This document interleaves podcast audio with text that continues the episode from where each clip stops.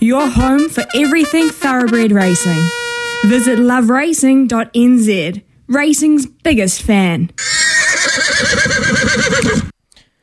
27 to 11, and it's a Tuesday, which is a little bit quiet for the thoroughbred action. Uh, what we have is a couple of sets of trials Cambridge and Ashburton, so one on the north, one on the south, and no doubt at this time of year with the tracks, and I tell you what, the Ashburton track would be definitely be a good because it's been hot and windy down here.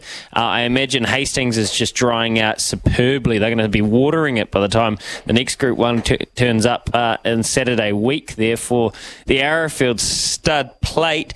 And I was just having a look um, at what's coming up this weekend, Smithy. Well, Awapuni on Saturday.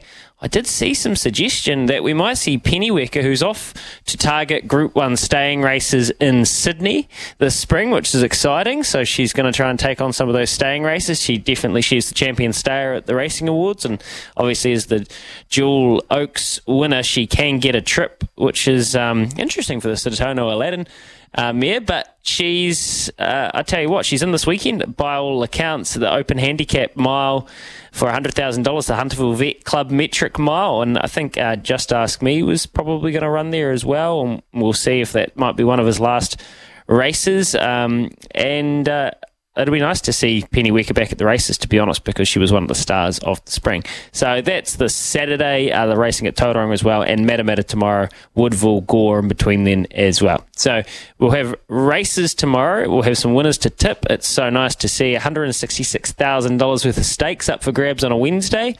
Um, that is fantastic. Eighteen and a half thousand dollar races right across the card. Plenty of maidens.